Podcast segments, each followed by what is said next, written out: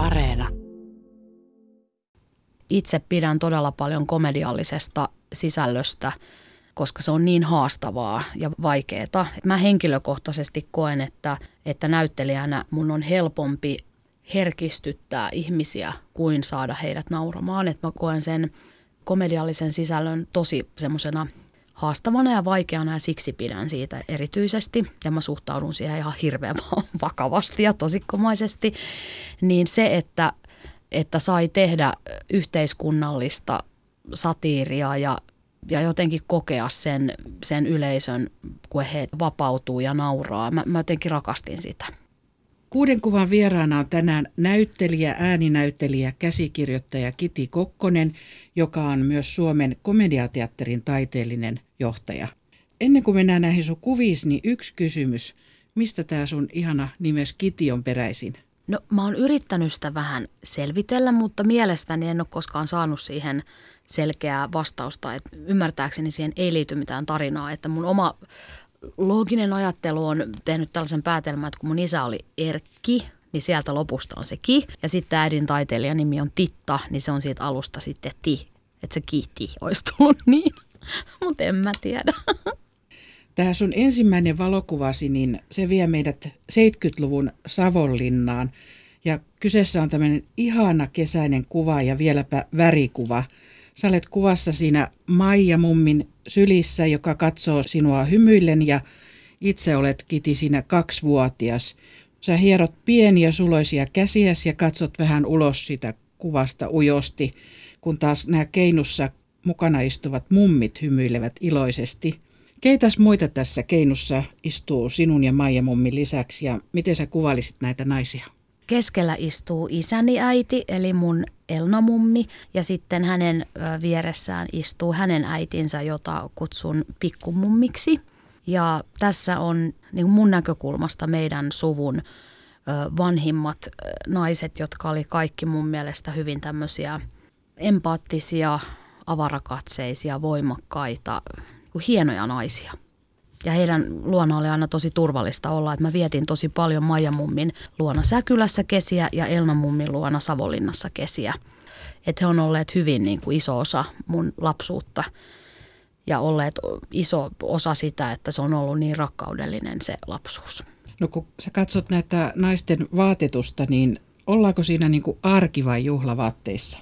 No mä veikkaan, että tässä ollaan semmoisissa mökki, rennoissa mökkivaatteissa, että, että siinä on Elnalla ja pikkumumilla tällaiset huivit päässä. Et musta tuntuu, että Elna mummi on ehkä just perkanut muikut ja paistanut ne ja pikkumummi on ehkä syöttänyt vähän sorsia mökin rannalla ja sitten tota, Maija mummi oli ehkä sillä aavistuksen semmoinen leidimpi, että hänellä on ehkä sit pikkasen fiinimmin laitettu hiukset ja nätti mekko – mutta kaikki oli kuitenkin hyvin tällaisia juurevia ja ma- maanläheisiä. Tämmöinen, hyvin niin kuin arkinen kesäinen päivä, mä uskon, että tässä on kyseessä. Minkälaisia ne kesät muuten siellä Savonlinnassa sitten oli? Mun isä rakensi leikkimökin mulle sinne Savonlinnan mökille ja huonekalut muistat, siitä mä tykkäsin tosi paljon. Ja sitten paljon vietettiin aikaa myös niin, että oli meidän perheen lisäksi oli mun isän siskon perhe – Mulla oli kaksi serkkua isän siskon perheestä, että paljon vietettiin niin kuin yhdessä. Tämmöinen mielikuva mulla on, että kesällä kerättiin mustikoita metsästä ja haettiin lähteestä vettä ja soudettiin ja ruokittiin sorsia ja syötiin muikkua. Ja sitten ehkä ihanin Savonlinnan mökkimuisto on sellainen, että me oltiin kaikki siellä mummin mökillä ja sitten on levitelty vilttejä siihen mökin ja järven sille väliselle viheriölle ja sitten siellä jokainen vähän köllöttelee miten sattuu ja jotkut lukee lehteä, jotkut kirjaa ja joku tekee ristisanatehtäviä ja että siellä oli kauhean semmoinen lämmin, mukava ja kiva tunnelma. Leppoisia kesäpäiviä. Niin, kyllä. Minkälainen lapsi sä olit pienenä, Kiti Kokkonen? Mm, ne muistikuvat, mitä mulla on ja mitä mulla on kerrottu, niin mä luulen, että mä oon ollut aika dramaattinen lapsi ja että mulla on ollut aika vilkas mielikuvitus. Mä luulen, että mä oon ollut aika utelias ja, ja ehkä jokseenkin rohkeakin, että mun isä hyvin pienestä asti opetti mulle sen, että jos haluaa jäätelön, niin voi mennä itse sen pyytämään jätskikiskalta, että hän on yrittänyt tämmöistä itsenäistä naista kasvattaa jo ihan pienestä pitäen. Kyllä mä luulen, että mä oon ollut aika kiltti. Että mä en muistaakseni en lapsena kauheasti valehdellut tai känkännyt, mutta mä voin olla ihan väärässä. Mutta nämä on niin mun omat muistikuvat. Pitää ehkä kysyä vähän muilta, mikä on totuus. Kun sä olit kolme ja puoli vuotias, kun sun vanhempasi ohjaaja Ere Kokkonen ja näyttelijääitisi silloin nimeltään Titta Jokinen erosivat, niin sä asuit aika paljon isällä silloin ja jäit isän hoiviin, niin minkälainen isä sinulla oli? Mitä hän opetti sulle? No mä oon itse asiassa nyt aikuisen, mä mietin, että me ollaan tässäkin oltu vähän edellä, edellä aikaansa, että, että silloin se on toki varmaan ollut kauhistuttavaa, että lapsi jää isälle, mutta mä, mä pidän sitä vähän omituisena, että sehän on suurinta tasa-arvoa, että lapsi voi jäädä kumman tahansa luokse asumaan. Ja, ja meillä isä ja äiti teki sen ratkaisun, että mä jäin, jäin isälle pääasiallisesti ja sitten toki tapasin myös äitiäni säännöllisesti. Kyllä mun isä on opettanut mulle esimerkiksi puhumisen taidon. että mun, mun isä oli sellainen, että hän halusi niin kuin aina keskustella kaikki vaikeatkin asiat läpi ja auki. Ja hän suhtautui muhun hyvin vakavasti. Että mulla on semmoinen kokemus, että mua ei koskaan ohitettu tai nonsoleerattu, vaan että mua arvostettiin ja kuunneltiin jo ihan pienestä, pienestä lähtien. Ja sitten just se semmoinen tietty itsenäisyys ja reippaus ja – tämmöiset, että mä koen näin aikuisena, että ne on ehkä niitä arvokkaimpia oppeja, mitä niin kuin mä oon hänen kasvatuksestaan saanut. Minkälainen sun isäs oli? No mun isä oli tosi lempeä, työelämässä lempeä ja kiivas, mutta yksityiselämässä hyvin, hyvin lempeä isä, keskusteleva, arvostava, tiukka, oli sellaiset turvallisuutta luovat rajat, mutta sitten samaan aikaan mä sain kauhean vapaasti etsiä mun omaa identiteettiä. Ja mä koen, että meillä oli kauhean yhdenvertainen ja tasa-arvoinen koti. Mun isä siivos ja laittoi ruokaa ja että ei ollut sellaisia mitään vanhanaikaisia perinteisiä rooleja. Sitä mä arvostin ja arvostan näin vanhempana vielä enemmän, kun mä ajattelen sitä. Ja No sun äidistä tuli sitten viikonloppu äiti tämän eron myötä ja se oli 70-luvulla, ei ollut ihan tavanomaista, mm. mutta mitä sulla on jäänyt mieleen, että mitä te teitte sitten äidin kanssa, kun sä olit viikonloppusi hänen kanssa? No äidin kanssa oli ehkä sitten pakko myöntää ehkä vähän enemmän sellaista juhlaa, koska ne oli just sellaisia viikonloppupainotteisia yhteisiä aikoja, että äidin kanssa mulla on sellainen muistikuva, että me aika paljon hulluteltiin – että äiti on myös ollut aina kauhean rakastava ja voi sanoa melkein ylihuolehtivainen, mutta että se, mikä mulle on jäänyt jotenkin tosi voimakkaasti mieleen on se, että, että oli sellaisia tavallisuudesta poikkeavia asioita, että vaikka että me saatettiin keskellä yötä herätä ja tehdä tonnikalapasta ja se oli mun mielestä aivan ihanaa, että me tehtiin sellaisia kivoja arkisia, mutta kuitenkin vähän tavallisuudesta poikkeavia asioita. Ja sitten mun äiti oli, ihan, oli ja on ihan hirveän hauska ihminen. Että hän, hän, on, hän on kyllä niin kuin luontaisesti mun mieleen niin kuin hyvin tämmöinen hauska ja oikein niin kuin aidon elämän komedienne. No sun isäsi Ere Kokkonen kuuluu myös ihan ehdottomasti suomalaisen televisioviihteen ja elokuvaviihteen uranuurtajiin. Hänet tunnettiin erityisesti Uno Turhapuro elokuvien ohjaajana ja Turhapuroa esitti taas taas tuota Vesamatti Loiri, joka on myös sun kummisetäsi, niin minkälainen suhde sulla on sun kummisetään? Mä luulen, että Veskulla on aika paljon kummilapsia, mutta mä itse koen, että, että meillä on joku semmoinen sielujen sympatia, että vaikkei me ollakaan mitenkään aktiivisesti yhteydessä tai näin, mutta että me ollaan kuitenkin tiettyinä elämän käännekohtina oltu yhteydessä ja aina kun me nähdään, niin on tosi lämmin tunnelma ja että kyllä mä niin kuin koen, että hänellä on paikka mun sydämessä voimakkaasti, vaikkei me ollakaan sillä tavalla, että me nyt jatkuvasti, jatkuvasti oltaisiin yhteyksissä. Mutta... No pyysikö sun isäs koskaan sua mukaan hänen elokuviinsa? Joo, siis ihan silloin jo tosi pienenä, niin mä oon ollut jonain apulaisena pyörinyt siellä ja päässyt johonkin pieniin kohtauksiin ja jälkikäteen on ymmärtänyt varmaan taloudellisista syistä ollut halvempaa ottaa perheenjäseniä sinne pyörimään. Niin tota, sitten mä olin jossain vaiheessa, mä olin kuvaussihteerin apulainen ja että pääsin tutustumaan työelämään ja ja, ja näin. Että se oli kyllä ihan mukava nähdä sitä koko maailmaa. Oliko sulla itse sitten lapsena tarvetta olla esillä ja framilla ja näkyvissä huomion kohteena? No, mulla on sellainen muistikuva, että mulla on tosi usein sanottu lapsena, että älä esitä, joka varmaan niin kuin kertoo siitä, että mä oon sitten varmaan ollut aika just tällainen dramaattinen ja huomionhakunen. Että varmaan se on jollain lailla sitten ollut verissä se ilmaisun tarve – Joo, kyllä mä luulen. Ja, ja sittenhän mähän hakeuduin, tai en tiedä hakeuduinko mä vai ilmoitettiinko mut vai miten se meni, niin Yleisradion joku ilmaisukurssi, missä sitten hyvin pienenä pääsi jo sitten ilmaisemaan itseään ja, ja tein paljon radiokuunnelmia Yleisradiolle. No aika nuorena sä pääsit myös tosiaan seuraamaan vanhempies esiintymistä julkisuudessa, niin oliko se sitten sulle itsestään selvä, että sinusta tulee myös näyttelijä? Joo, näin mä, näin mä lapsena ja nuorena ajattelin. Mä olin aivan varma, että näin tulee käymään ja että mä, mä vaan ilmoitan, että tulen Kallion ilmastoidon lukioon, mutta sitten en mä päässytkään sinne ja sitten mulla oli vi- vielä jatku se itsevarmuus, että, että mä meen teatterikorkeakouluun, mutta en päässyt sinnekään, hain, hain kolme kertaa ja siinä kohtaa mulla tuli sellainen, että okei, että onko mä jotenkin nyt itse kuvitellut tämän kaiken, että onko tämä vaan tämmöinen illuusio, että kun vanhemmat on luovalla alalla – että mäkin haluaisin olla. Ja sitten mä hakeuduin ihan muihin töihin. Että mä olin kymmenen vuotta mainosalalla, mutta se koko ajan siellä kuitenkin sisällä mä tunsin, että se, se vaan niin kuin kasvoi ja kasvoi se tarve ilmaista eri, erilaisilla tavoilla. Miltä se sitten tuntui, kun sä et päässyt teatterikorkeakouluun?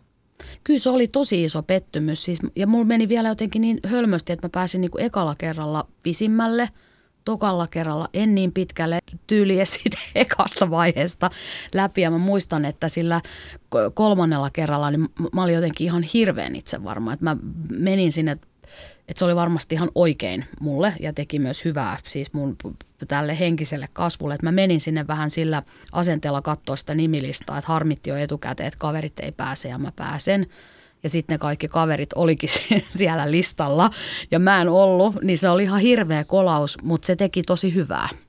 Että sitten jotenkin siinä viimeistään tajus sen, että, että pitää tehdä töitä, kaiken eteen pitää tehdä töitä, että harvoin mikään tulee helpolla. No sun isäsi Ere Kokkonen kuoli vain 70-vuotiaana vuonna 2008 ja hänen viimeiseksi työkseen jäi revy nimeltään Paukkurauta Tarja ja Huuliharppu Kosteja, niin – mitä sä muistat tuosta revystä? Mä muistan siis aika vähän. Musta tuntuu, että siinä on niin kuin itse asiassa varmaan kaksi-kolme vuotta siinä isän menehtymisen ympärillä niin kuin sellaista, että mistä mä en oikein saa kiinni. Et mä olin niin kuin ihan hirveän surullinen tosi pitkän aikaa, että se oli mulle niin kova paikka, että, että se tuntuu hyvin niin kuin, äh, hataralta kaikki, mitä, mitä siihen aikaan liittyy. Kyllä mä muistan sen – että meillä oli esitys sinä päivänä, kun isä menehtyi. Ja sitten mä muistan, että multa kysyttiin tietenkin, että tehdäänkö se vaiko ei. Ja sitten mä olin itse sitä mieltä, että, että, että tehdään. Ja sitten joku tuli mulle sanoa sit illalla, että, että sä olit tosi urhea, että sun isä olisi susta ylpeä. Ja sitten mä muistan, kun mä mietin, että, että ei tässä ole niinku urheudella mitään tekemistä, että mä oon vaan niinku shokissa se oli vaan niin, kuin niin järkyttävän vaikeaa aikaa, että siinä vaan yritti jotenkin selviytyä ja pysyä, pysyä niin kuin järjissään. Mutta siitä itse revystä niin en kyllä muista, että sen syksyn se pyöri ja meillä on ollut e-, esityksiä, mutta en, en oikein muista siitä ajasta kauheasti.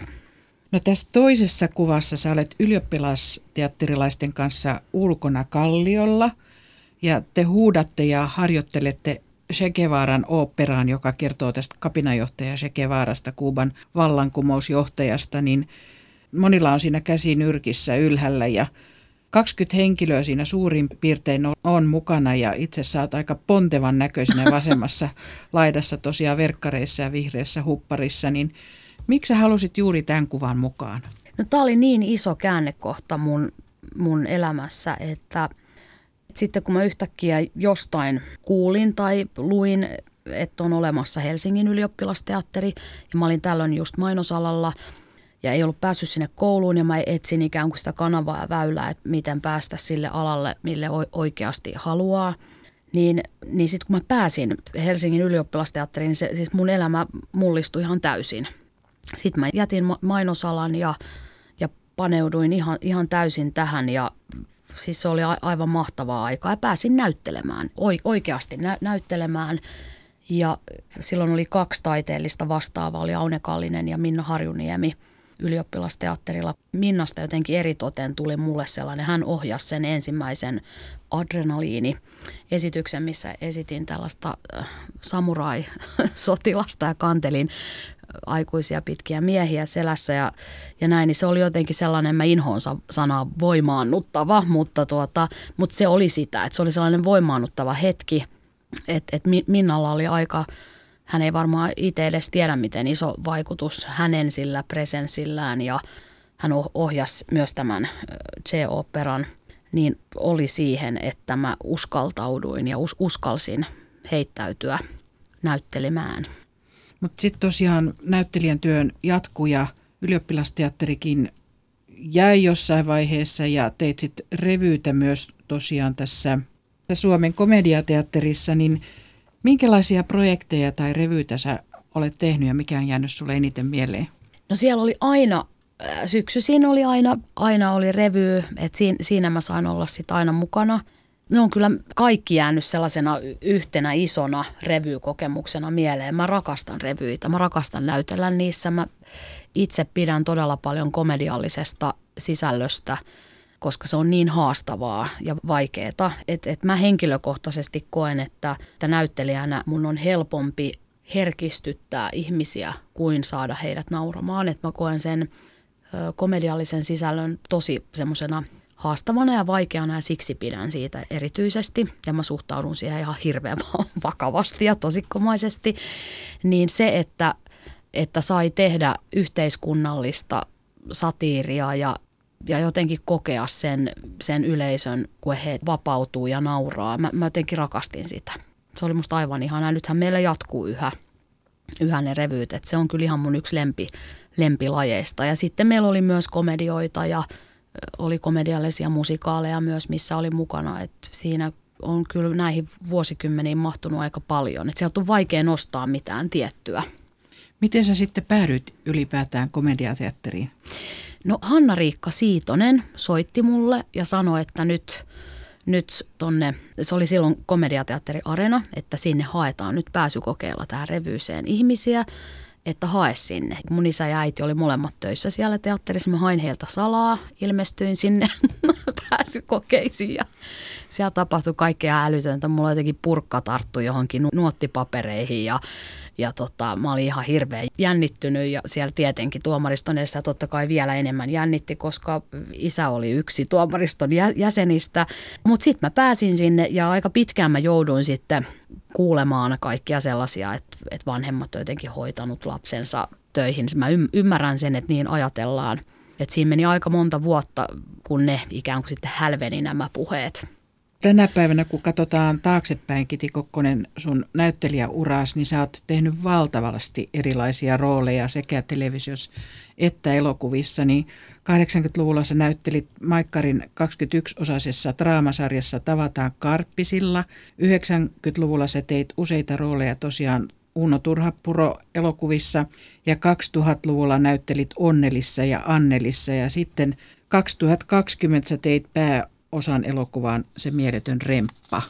Mutta sitten viime vuonna MTVllä oli vuorossa viihdeohjelma Suurmestarit, josta vieraat saavat aina semmoisia erilaisia tehtäviä siinä ohjelmassa. Yksi näistä tehtävistä oli muun muassa yrittää laittaa housut jalkaan ilman käsiä. Siinä sä kierit lattialla ja saat semmoisen naurukohtauksen, että, että tota, haluan kysyä, että minkälainen nauru sinussa asuu itsessäsi silloin, kun ei ole käsikirjoitusta?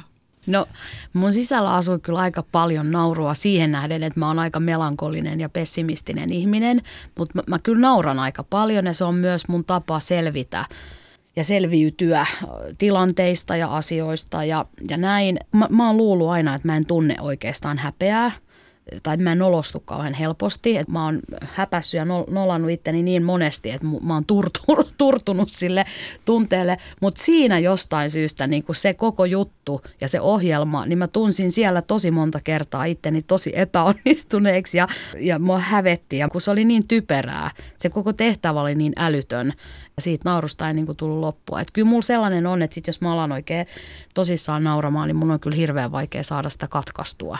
Mutta se on semmoista sydämellistä naurua, jota on pakko niin kuin kuunnella ja nauraa mukana.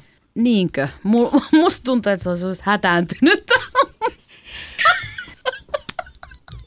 mutta, mutta sitten vuonna 2018 voitti putousohjelman, voitti tämmöinen sketsihahmokilpailun aivan ihana tanhupallo – Tämä hyvän tahtoinen, villipitön, kekseliäs, hyvän mielen lähettiläs on lapsihahmo, joka tuo komediaa ja tragediaa varmaan yhtä aikaa Framille, niin minkälainen projekti tämä Tanhupallo on ollut sulle? Siis Tanhupallo, ennen kuin se oli Tanhupallo, niin se syntyi itse asiassa varmaan silloin, kun mä hain ensimmäistä kertaa teatterikorkeakouluun, että mä siellä keksin semmoisen pikkutyttöhahmon, joka väittää, että hammaslääkäri on sanonut, että on hyvä syödä sokeria, että se on hyvä hampaille. Sitten se ilmestyi myös sinne meidän teatterin revyisiin, että siellä oli tämmöisiä pikkutyttösketsejä. Ja, ja sitten mä oon dupannut paljon piirrettyjä lasten äänillä ja pienten ötököiden äänillä, että et se niinku jotenkin muodostui sillä pikkuhiljaa, pikkuhiljaa sellaiseksi. Ja sitten kun mä hain putoukseen – sinnehän että kutsuttiin sinne pääsykokeisiin, että se ei ollut selvää, että sinne pääsee, niin mä hain sinne tämmöisellä sotetertulla, joka oli mun mielestä hirveän hauska ja ajankohtainen, mutta siellä nämä muut ei niin innostuneet kysyä, että onko, olisiko mitään muuta. Ja sitten mä muistin, että ai niin, ja sitten mä tein tämmöisen pikkulapsihahmon ja sitten ne innostu siitä aika paljon ja sitten mä halusin sille nimeksi tämän tanhupallon, koska mä oon harrastanut itse tanhua lapsena. Ja sitten mä tykkään tosi paljon ympyrästä muotona ja palloista ja mun mielestä koko maailma on ympyrä ja elämä on ympyrä, niin sitten tanhupallo tuli siitä ja sitten mulla on itselläni ollut karvamato lapsena usein lemmikkinä, niin sitten karvamatokin löytyi sitten siihen kaveriksi. Ja sillä piti olla ensin sellainen liian pieni kansallispuku ja sitten isän kumpparit – mutta mä näytin todella oudolta, siis se oli vähän pelo, pelottavan näköinen. Ja sitten tuli tästä mun omasta balettitaustasta, kun mulla on kauhean traumaattinen lapsuudessa sellainen balettikokemus, että mä olisin halunnut olla balleriina, mutta sitten balettiopettaja sanoi, että mulla on liian paksut jalat ja liian lyhyt kaula, että ei, ei tule ikinä onnistua, niin sitten mä ikään kuin otin haltuun tämän balleriinan sit aikuisiällä. Ja siitä se sitten lähti. Onko Tanhupalolla sit muita niin esikuvia, kun hän on kuitenkin aika, aika kiva, hän antaa vinkkejä piirtämiseen, jos on niin semmoinen yksinäinen hetki ja kehottaa tosiaan syömään herkkuja ja ehdottaa, että lopettakaa kiusaaminen vähän niin kuin Peppi Pitkätossu, mutta onko mm. hänellä mitään semmoisia esikuvia? No ehkä Tanhupallolle ei ihan suoranaisia esikuvia ole, että, että varmaan sinne vähän niin kuin falskaa tietysti omat arvomaailmat – sinne tulee. Ja kyllä mulla on ollut alusta asti sellainen kaikessa oikeastaan, mitä mä teen, niin kyllähän mulla on semmoinen salainen halu vaikuttaa asioihin. Niin kyllä mä oon halunnut myös tanhupallon kautta sanoa myös semmoisia itselle tärkeitä asioita just kiusaamisesta tai siitä, että, että me ollaan just semmoisia kuin me ollaan ja että pitäisi antaa kaikkien, kaikkien olla rauhassa ja että semmoisia mulle tärkeitä asioita. Ja jostain syystä ne tuntuu menevän ihmisille paremmin perille, kun sen sanoo lapsi, kuin että jos, jos aikuinen puhuu niitä samoja asioita. No ymmärtävätkö pikkutytöt, että hahmosi parodioi heitä? Mä luulen, että ihan pienet lapset luulee, että mä oon heidän ikäinen ja heidän ystävänsä. Sellainen kokemus mulla on. Mutta että sitten vähän vanhemmat lapset, jotka ymmärtää, että mä oon aikuinen, joka esittää lasta, niin musta tuntuu, että heille mä saatan olla ehkä vähän outokin. Mutta että mä luulen, että ihan pienet lapset, että samalla lailla kuin mun miesystävä Olli on herra hevisaurus, niin lapset ihan oikeasti luulee, että se on dinosaurus. Mikä on musta aivan ihanaa, että lapsilla on niin avoin se mieli. No minkälaista se on näyttelijälle, kun hahmo on tämmöinen hyvän tuulin ja vilpitön ja samalla lavertelee vanhempiensa asiat estottomasti ja häpeämättömästi? No se on vapauttavaa. Siis, et nytkin kun tehtiin sitä Tanhupallon omaa ohjelmaa, niin se, että sai olla pari viikkoa ikään kuin lapsi, joka elää tässä hetkessä ja ei ole sitä painolastia, mikä kasvaessa aina kaikille kerääntyy. Että se on hirveän vapaa, se on tosi vapauttavaa. Onko tanhupallu otettu vastaan just siten, kun sä toivoit myös? No mulla ei itse asiassa ollut mitään odotuksia tai toivomuksia, mutta en mä osannut sitä sillä tavalla laskelmoida. Se on ehkä huonokin piirre, että pitäisi ehkä vähän enemmän miettiä niitä seurauksia, mutta et mä, mä en oikein osaa ehkä elää niin. Vaan mä vaan niin kuin koin, että on musta kiva tyyppi ja nyt, nyt tehdään tämmöinen. Kolmas kuvasi on tämmöinen aika hulvaton kuva. Mä suorastaan melkein huutonauroin ääneen, kun se kuva tuli mun sähköpostilootaani. Mm. Mutta keitäs tässä kolmannessa kuvassa oikein on? Tässä on siis minä ja äitini roolihahmot. He ovat toimittajia. Mikä he ovat toimittajia. Nämä on niin kuin musta nerokkaat hahmot. Siis tämä on mun ihan yksi lempikuvia koko maailmassa. Minkälaisia toimittajia nämä on? Nämä oli vähän semmoisia ny- nyreitä. Ne ei hirveästi puhunut, että ne oli jossain lehdistötilaisuudessa niin kuin vähän nyreissään pyöri siellä. Ja mun bonusäiti keksi, että nämä olisi perustanut perustyytymättömät puolueen, ja nämä voisi olla niin ne perustajajäsenet. Ja mä oon yrittänyt tätä joka revyyseen tunkea. Ei ole toistaiseksi vielä mennyt läpi, mutta nämä on musta mainiot, että tässä tämä on Leena Honkasalon pukusuunnittelu, mutta siis nämä vaatteet ja kaikki, siis perukit, tämä on ihan niin kuin, tämä on aivan, aivan älytön kuva. Tuota, sun äitisi Titta Jokinen on pitkän linjan näyttelijä ja laulaja, niin minkälaista se oli nähdä sun äitis lavalla esiintymässä silloin, kun sä olit itse nuorempi ja olit katsomassa häntä? Se oli aivan ihanaa. En mä tiedä kuulostaako tämä oudolle, mutta Mun mielestä mun äiti on hauskin komedienne, jota mä tiedän. Että et hänessä vaan on jotakin. Jotenkin sen koko se gestiikka, kaikki miten se on ja miten se puhuu ja miten se katsoo. Ja että siinä on sellaista luontaista komediallisuutta, niin mä aina nauroin, nauroin tosi paljon. Ja, ja rakastin siis ka- katsoa häntä näyttämöllä.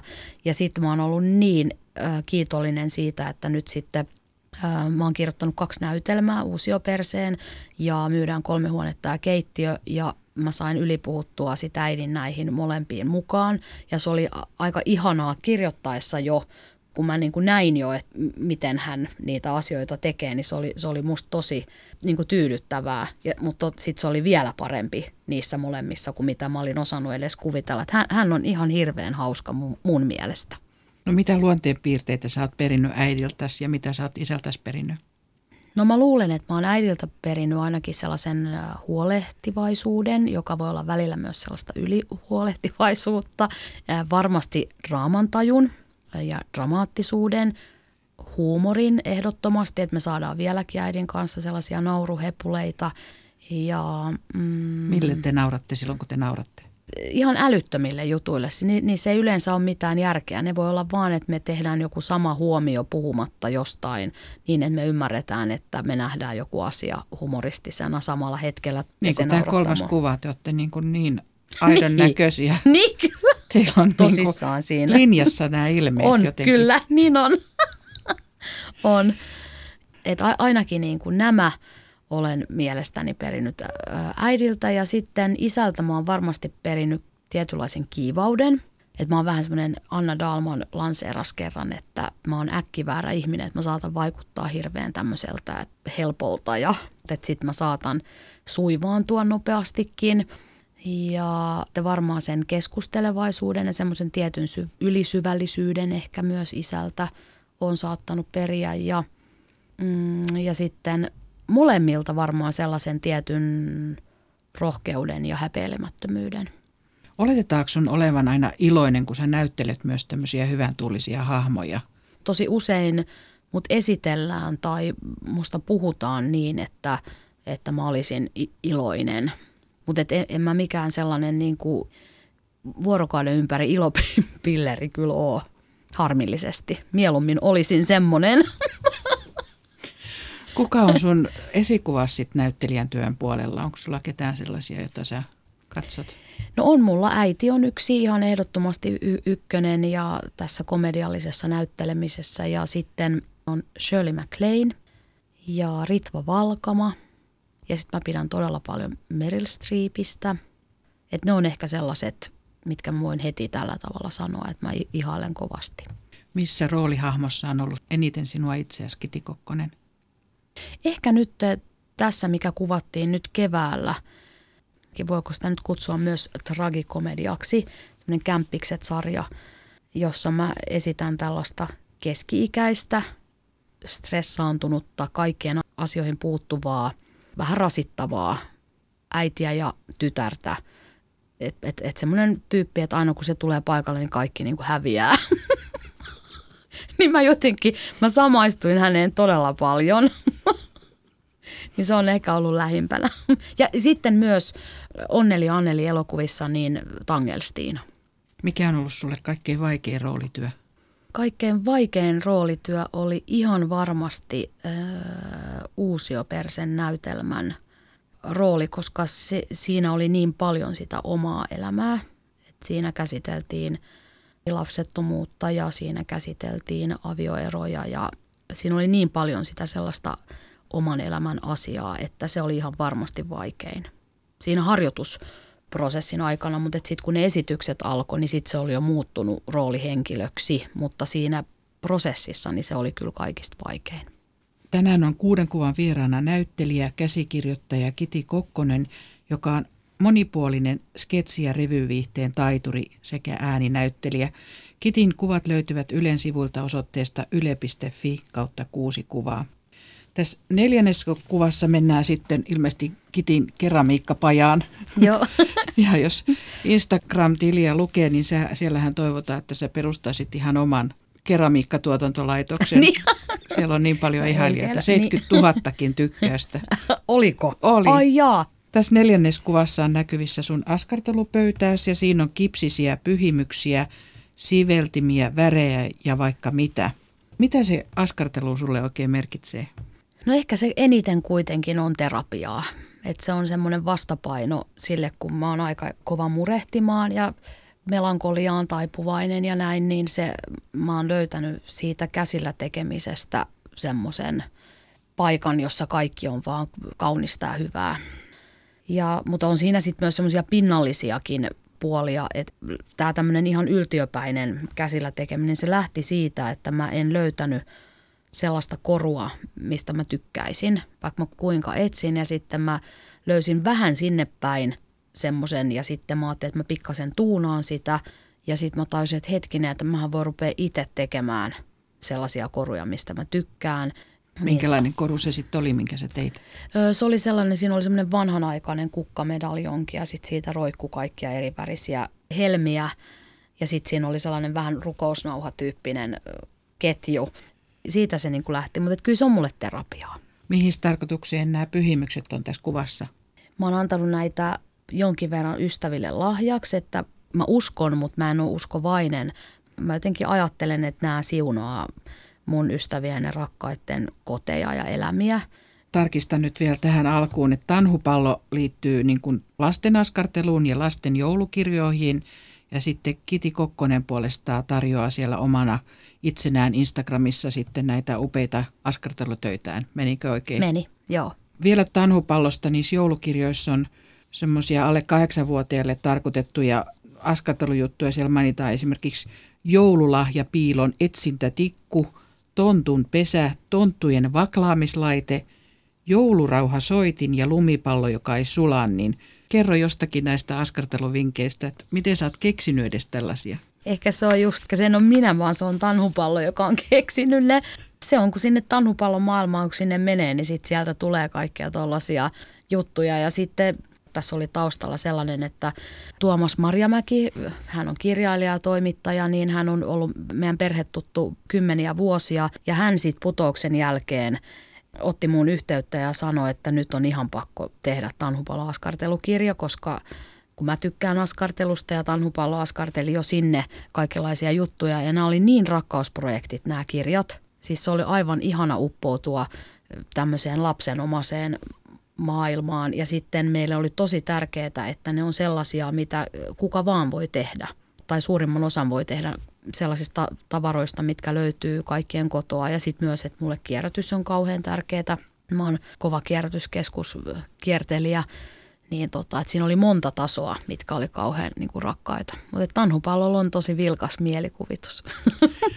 No Instagram-tilillä on tämmöinen kestolahjapussi, niin sekin on verraton idea, niin kerro miten se oikein valmistuu ja miltä se näyttää? Ää, kestolahjapussi, no se on, se on itse asiassa aika isotöinen mulle, siis mä en ole mikään ammattiompelija. Se lähtee sillä tavalla, että, että ensin mä teen siirtokuvan, että jos mä löydän jonkun ihanan kuvan, minkä mä haluaisin siihen kassiin, niin sitten mä tulostan sen semmoiselle siirtopaperille, joka silitetään sitten kankaalle. Ja sitten äh, mulla on semmoisia aivan ihania vanhoja intialaisia äh, sarinauhoja, joita mä oon hamstrannut vuosikymmenten ajan. Ja sitten mä koristelen niillä sen kuvan ympäri. Ja sitten mulla on kaikkia vanhoja kankaita, että mä tykkään tehdä semmoisia tilkkutäkkimäisiä vähän, että on kaikenlaista niin ensin ommellaan sisäpussi ja sitten päällipussi ja sitten ne ommellaan yhteen ja sitten tehdään vielä niille naruille sellaiset kujat, että sitten sä saat sen suljettua ja sitten se kestää ikuisesti. Ja sitten mä tykkään hapsuista, että sitten mä yleensä aina ompelesin jotain hapsua tai pompu, pompulaa. Mutta se on verraton idea, kun tavallaan se niin. paperi on niin Kyllä. vaikea hävittää. Joo, on. Et me, meillä oli viime jouluna, vietettiin kolmistaan viime jouluna koko joulun, niin meillä oli kaikki lahjat niissä kestopusseissa ja se tuntui aika kivalle. Mutta mä myös siis säilytän kaikki lahjapaperit. Mä silitän lahjanarutkin.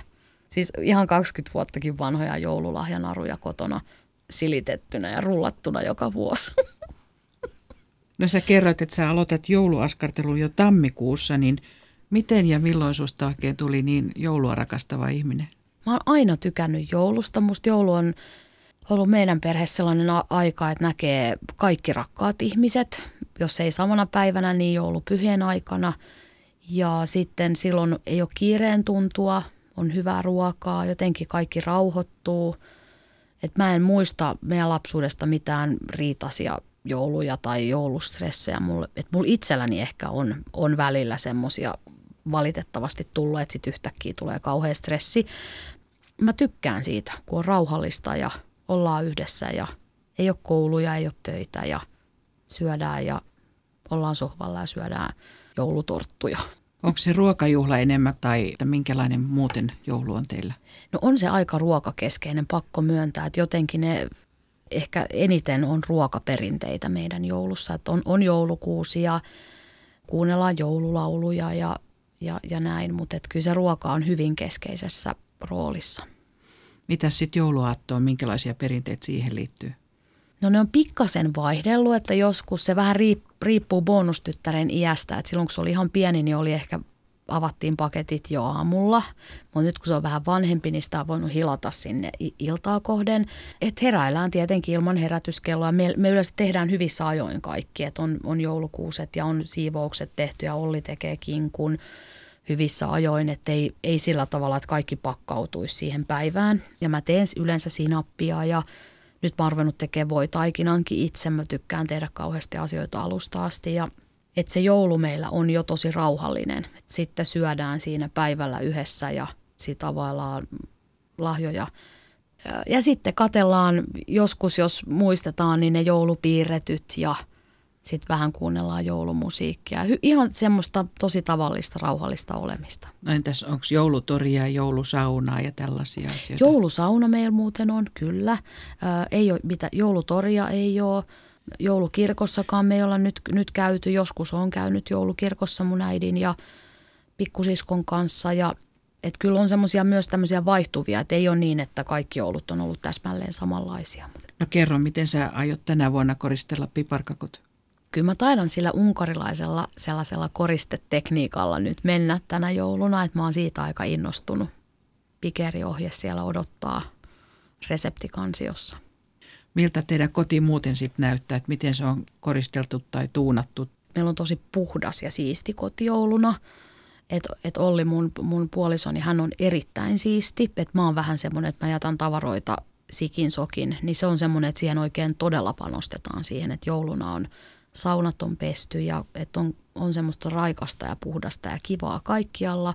Ja sitten on joulukuusi, missä on tota erilaisia koristeita ja sitten ulos vähän laitetaan linnuille ruokia ja, ja sitten kynttilöitä on palamassa. Ja, et meillä, meillä on itse asiassa aika semmoinen hienovarainen sitten kuitenkin verrattuna niin kuin itse asiassa siihen sellaiseen, että mitä, mikä olo joulusta helposti voi tulla.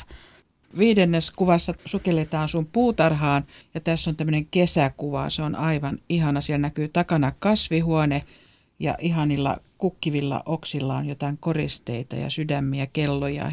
Takana näkyy punainen talo. Kuinka tärkeä tämä piha ja puutarha on sulle? On kyllä todella tärkeää. Onkohan siitä nyt 11 vai 12 vuotta, kun me löydettiin tämä punainen mummon mökki. Tämä on meidän perheen tällainen ensimmäinen yhteinen omakoti.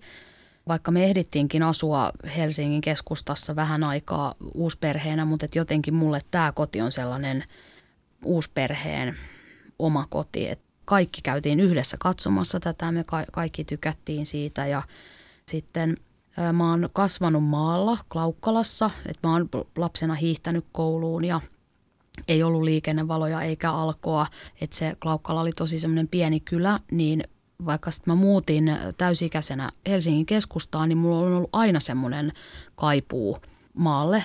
Että se, että on oma piha ja mun sielu vaan jollain tavalla lepää siitä, siitä ajatuksesta, että on piha ja lähellä luontoa ja voi vapaa-päivin aamusta iltaan puuhata siellä luonnon keskellä. Ja sitten kun se on vielä semmoinen alue, että siellä on pambeja ja pupuja ja kettuja, mäyränkin mä näin vuosi sitten ja sitten on erilaisia lintuja ja siilejä ja että se tuntuu aivan ihanalle jotenkin, kun siellä on niin paljon kaikenlaista. No sun puolisosi on muun muassa hevisaurus laulaja Olavi Tikka ja te tapasitte lasten musikaalin harjoituksissa, jossa myös näyttelit itse, niin kerro näistä harjoituksista, joissa te kohtasitte. Me ei siis lainkaan tunnettu, tunnettu aikaisemmin. Jotenkin mä vaan huomasin, että mä aloin sitä tu- tuijottelemaan ja tuijottelemaan ja al- alkoi kiinnostaa niin kuin se jutut aika paljon. Ja mä olin semmoinen purppura louhikäärme, oli mun roolihahmo ja Olli oli herra Hevisaurus ja sitten esityksissä meillä oli, siinä oli semmoinen kohtaus, missä me halataan, niin sitten se halaus vaan niin kuin aina piteni ja piteni ja piteni, mitä, mitä tota, pidemmälle esityskaudella mentiin. Se oli semmoinen vanha-aikainen romanttinen rakkaustarina. Me, me ystävystyttiin ja sitten me rakastuttiin. Et se, se oli joku sellainen jännä, että mä niin kuin koen, että Olli on mun sielun kumppani yhä näinkin monen vuoden jälkeen ja yhä niin kuin välillä vatsasta ottaa – ja ikävöin yhä häntä, jos hän on keikoilla ja näin, ja se on semmoinen aar- aarearkku. No teidän perheeseen kuuluu myös miehesi tytär, niin minkälaista vanhemmuutta se arki on ollut, kun on tämmöinen bonustytär mukana? No se on kyllä asia, mistä mä oon eniten kiitollinen. Se, että on saanut olla vanhempi, vaikka ei ole itse synnyttänyt, ettei ole biologisesti kenenkään äiti, niin mä koen mun bonustyttären kokonaiseksi tyttäreksi ja jotenkin mä ajattelen, että mä oon hänen vanhempi ja mä oon niin kiitollinen, että hänen äitinsä ja isänsä on myös antanut mun olla tasavertainen vanhempi ja meillä on ollut alusta asti ihan hirveän hyvät välit ja meillä on joku semmoinen yhteinen juttu, että me, me ollaan niin kuin ihan alusta asti tosi paljon tykätty toisistamme. No nyt Kiti Kokkonen, sä olet kertonut viidestä kuvasta elämäsi varrelta, niin mikä on se sun kuudes kuvasi, jonka sä vielä haluat nähdä? Kuudes kuva on sellainen kuva, että meillä on oma kesämökki ja sitten me sen kesämökin kuistilta katsotaan nimenomaan järvelle ja radio on päällä ja se ehkä ei ole ihan täydellinen kuuluvuus, että se voi vähän sillä rätistä.